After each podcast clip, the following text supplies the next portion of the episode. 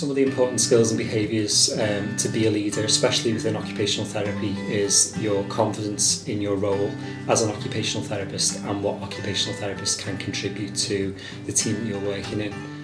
I feel like I spend a lot of my time saying to occupational therapists, be a bit brave. We're generally quite sort of a humble, uh, unassuming people who just get on with the job. I say to people, you know, just, just have a go. Just have a go. What's the worst that's going to happen? Hi, and welcome to the Royal College of Occupational Therapists podcast. I'm Karin Orman, I'm lead professional advisor here at the Royal College. And I'm Paul Cooper, also a professional advisor. So today we're talking about leadership. In fact, it feels like we're talking about leadership a lot at the moment. Why is it such a hot topic for occupational therapists right now? Well, policy in health and social care reflects the need to develop leadership to drive innovation and the move towards integration of services, a more personalised approach to care, shared decision making, all of this is reliant on a cultural shift in the mindset and practice. But this can only happen if we have people leading at every level within services. So, for today's show, we spoke to three occupational therapists from different areas of practice, different geographical areas, and different career levels about their experiences of leadership. We wanted to hear a range of experiences, but also to find out any common threads running through the stories. Recognising yourself as a leader can sometimes take you by surprise. I think that moment when you first recognise yourself as a leader can be really affecting, and this next clip really captures the conflicting emotions that can sometimes come with it. Uh, my name is John Tetlow. I'm the lead occupational therapist at the pain management programme in the Walton Centre in Liverpool. Okay, so when I originally started working in our team, um, they were all the same grade, and the most experienced member of the team was the identified team lead at that time and for various reasons that um, suddenly became me. Um, and at the time I was quite ambivalent about that because on one hand um, why should I be leading a team around the same grade as everyone else? And then when the opportunity came up to actually apply for a promotion a kind of a, a grade higher um, I was still unsure at that point. I still didn't know is this something I want to do? Is this the direction I want to go in? And it wasn't until I actually sat back and thought about what have I done um, in this role of a team lead, because at that point it was about three or four years that I realised you've done a lot with this. You know, you've you've actually contributed a lot to the service, and it gave me the confidence to think, no, you, you, this is for you. This is something you need to do. It's interesting to hear John say that it wasn't until he sat back and reflected on the work he'd done that he fully recognised his role as a leader, because I think it's actually a very common situation within occupational therapy. When we speak to members, it's clear that most occupational therapists feel most comfortable leading from behind, enabling others to move forward with a project or a piece of work. And of course, that approach has many benefits, it's collegiate, empowering, but as a profession, we'd really benefit from being more confident with our presentational leadership skills. We know when working clinically with people that we have to record what we do, otherwise, legally, it didn't happen. Likewise, we need to be telling others, recording where we've led and, and delivered on a piece of work. It's so important for colleagues, managers, commissioners to see what we can do, but also it makes us reflect on what we've achieved and it builds our confidence to do more. Yes, I think the roles here at the Royal College uh, is about supporting members to recognise themselves as leaders and, and, telling people about what they do. Yeah, sometimes it's the frustrations about a lack of understanding of, of what occupational therapy is and can do, which can drive people to recognise and develop their leadership qualities. So, hello, my name is Amy Jane White. I'm a principal occupational therapist from Dorset County Council. A few years ago, I attended a senior leadership meeting, and at that meeting, uh, a long serving member of staff stated he'd never met kind of such a difficult and challenging group as the occupational therapy staff group, um, and actually didn't see the value in, in what we brought to the organisation. I think that comment for me ignited this this spark and and started me on this pathway to to not only kind of show the value but make sure it was being communicated the value of our profession and kind of promoted and understood by all. Um, so I wanted to, to be come into a role where I was able to do that. And historically, like within my organisation, occupational therapists have never kind of really felt that they were valued or understood and then three years ago, we had an interim director in Dorset who formed the principal role, principal occupational therapy role, and she actually told her occupational therapy staff, um, that they have the ability to change lives and improve the way services is delivered. Actually, it is my job now to continue to promote the work of our occupational therapy staff, both registered and unregistered, that promoting it across Dorset and even on a national level. So making sure their voice is heard, the benefits of our interventions are appreciated, also that the potential of, of OTs as staff group is understood. And actually, the OTs that I work with in Dorset are such a dynamic group. They're forward thinking, they're creative, and now I can see the change in them as a staff group that they are believed in, and they know that as well, you know, as individuals and as a professional group. And actually, I don't need to prove the value of OT. The occupational therapists I work with do that on a daily basis anyway. But it is my role as the principal lead to make sure that their value is promoted and shared and it's understood by all. Uh, how we can educate, enable, empower others, and really transform the lives of the people we work with. We asked Amy about the work that she and her team have been undertaking to promote the role of occupational therapy nationally. Some of my staff groups have, have been using the Improving Life Saving Money campaign kind of templates on how we are evidencing the value of our interventions and our approaches. Um, we have two of our APMs presenting um, at an OT conference this year on looking at developing staff and using competency frameworks around moving and handling. And I also work as an assistive technology lead within the county council, and we're constantly presenting on how we're adapting and, like I said, using adapting and flexing our toolkit to accommodate kind of new ways of working to make sure that we're keeping up with with practice, but we are being flexible uh, with our approach. Amy's story is a really good example of turning a negative into a positive. I know a lot of people are inspired to lead when they see something that they feel strongly needs to change or when they see something lacking. For John, that something was an absence of networking opportunities. When I think about examples of where I've made an impact as a leader, um, I think it's within the specialism that I work in, in the um, chronic pain um, service what's come across a lot in that time that I've been doing that is that um, occupational therapists often feel that um, there aren't that many networking opportunities. And we spend a long time discussing that but not a lot of time thinking about what do we do about that. Mm. and uh, three or four years ago after having that discussion again it suddenly dawned on me well what can we do about this? You know we're talking about it all the time um, but nothing's actually happening. So I, I put myself forward and said, look, I'll contact the Royal College and, and see are there any opportunities for us to develop networking opportunities. Um, and from there, it, it was I was able to develop a clinical forum for occupational therapists working in chronic pain. Um, and straight away there was a real interest in that. You know, we've had a lot of people taking a real interest in wanting to be involved, wanting to know more about it. And although it's early days, I think that's going to create lots of opportunities for the future. The third story of a journey into leadership that we have to share with you today is about stepping out of your comfort zone and feeling the fear but doing it anyway. It's a topic that we found comes up again and again. This is Helen's story. So I'm Helen Lycett. I am the Trust Lead for Allied Health Professions at West London NHS Trust. I am an occupational therapist. Um, and I've spent all of my clinical career working in mental health, but I am now um, as I say, the lead for allied health professions in a large combined mental health community health provider in, in West London. I took the opportunity to um, do a secondment. Um, this is going back a number of years ago now, so working as a project manager, so doing something completely different.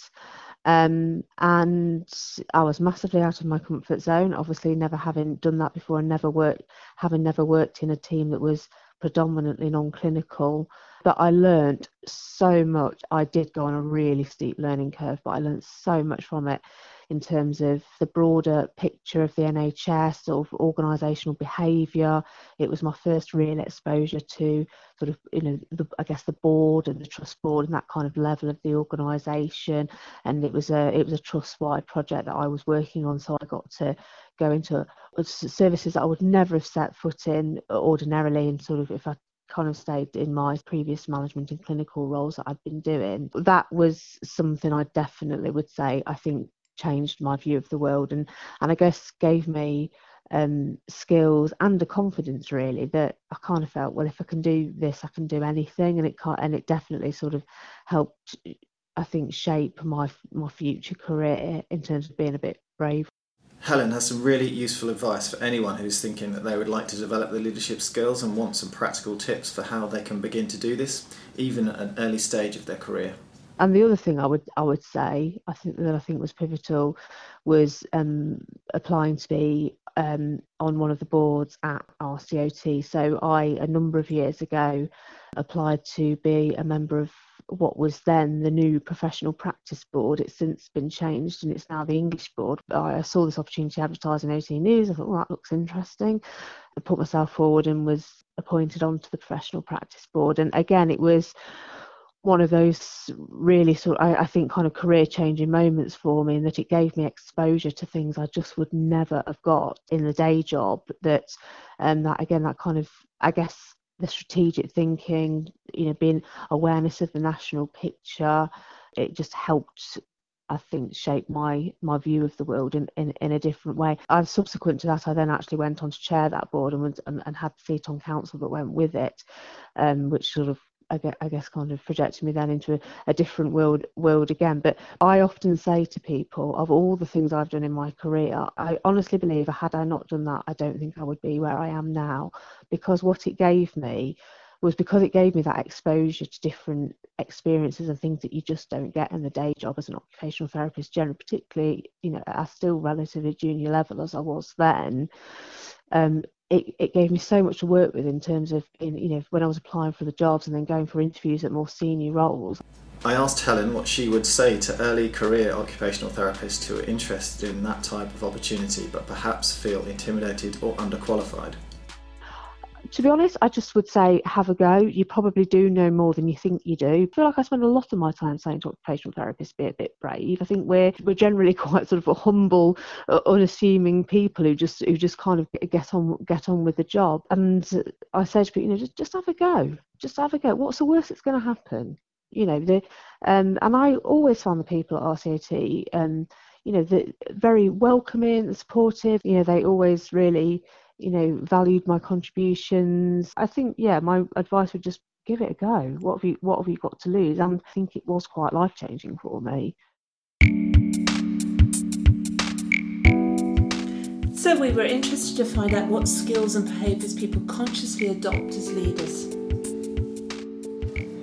Um, I think some of the important skills and behaviours um, to be a leader, especially within occupational therapy, is your confidence in your role as an occupational therapist and what occupational therapists can contribute to the team you're working in. I think it's really important to be very clear on that so that you can confidently take your team forwards um, as a leader and also communicate that to other members of the team who maybe aren't sure as what your role is as an occupational therapist. I think another important aspect is knowing the bigger picture is knowing what's going on um, you know, with policies, government policies, um, and how that um, contributes to your service and the direction that you're going in.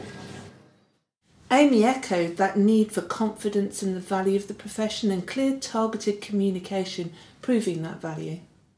As a leader, I think listening and communication skills are essential. I'm the connect between the OT staff group and the senior management team, and I need to be able to communicate the challenges on both of, to both of those groups. So to make sure that we're all heading in the same direction. Knowing who you're talking to and adapting your communication style to suit your audience.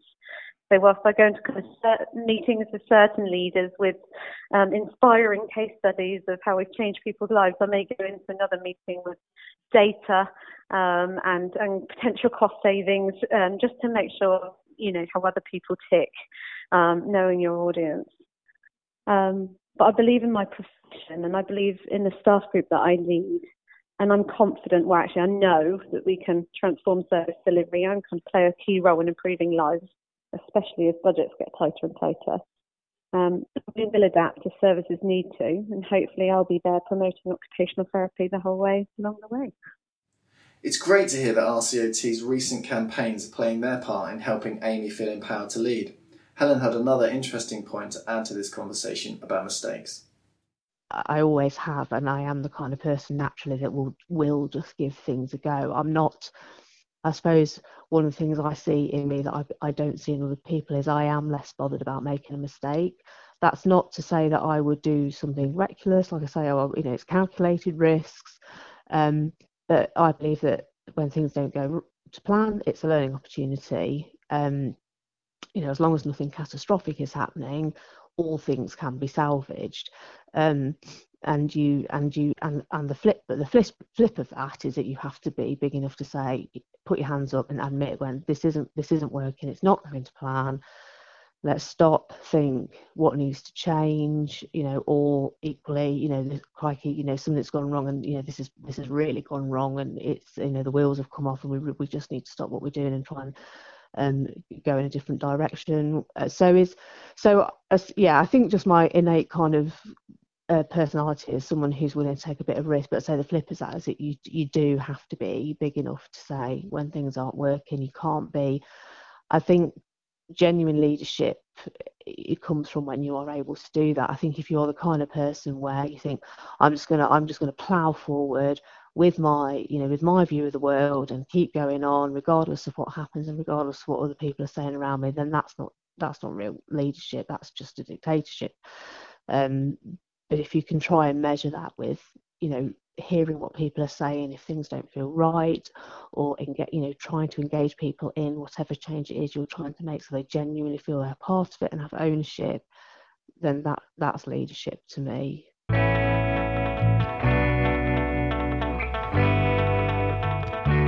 Thank you to our interviewees, John Tetlow, Amy Jane White, and Helen Lycett, for taking part in today's show and sharing their leadership journeys with us today.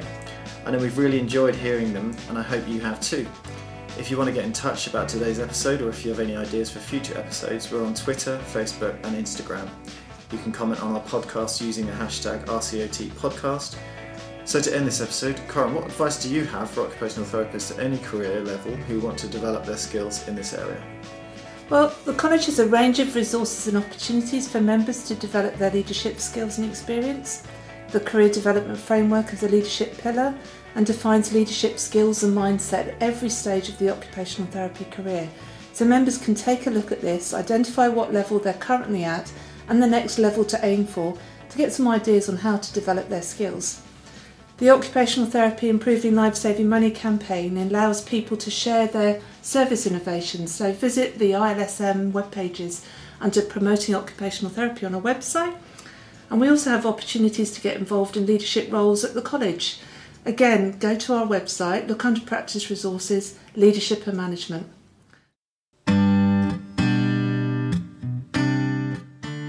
Let's give the final word today to Helen.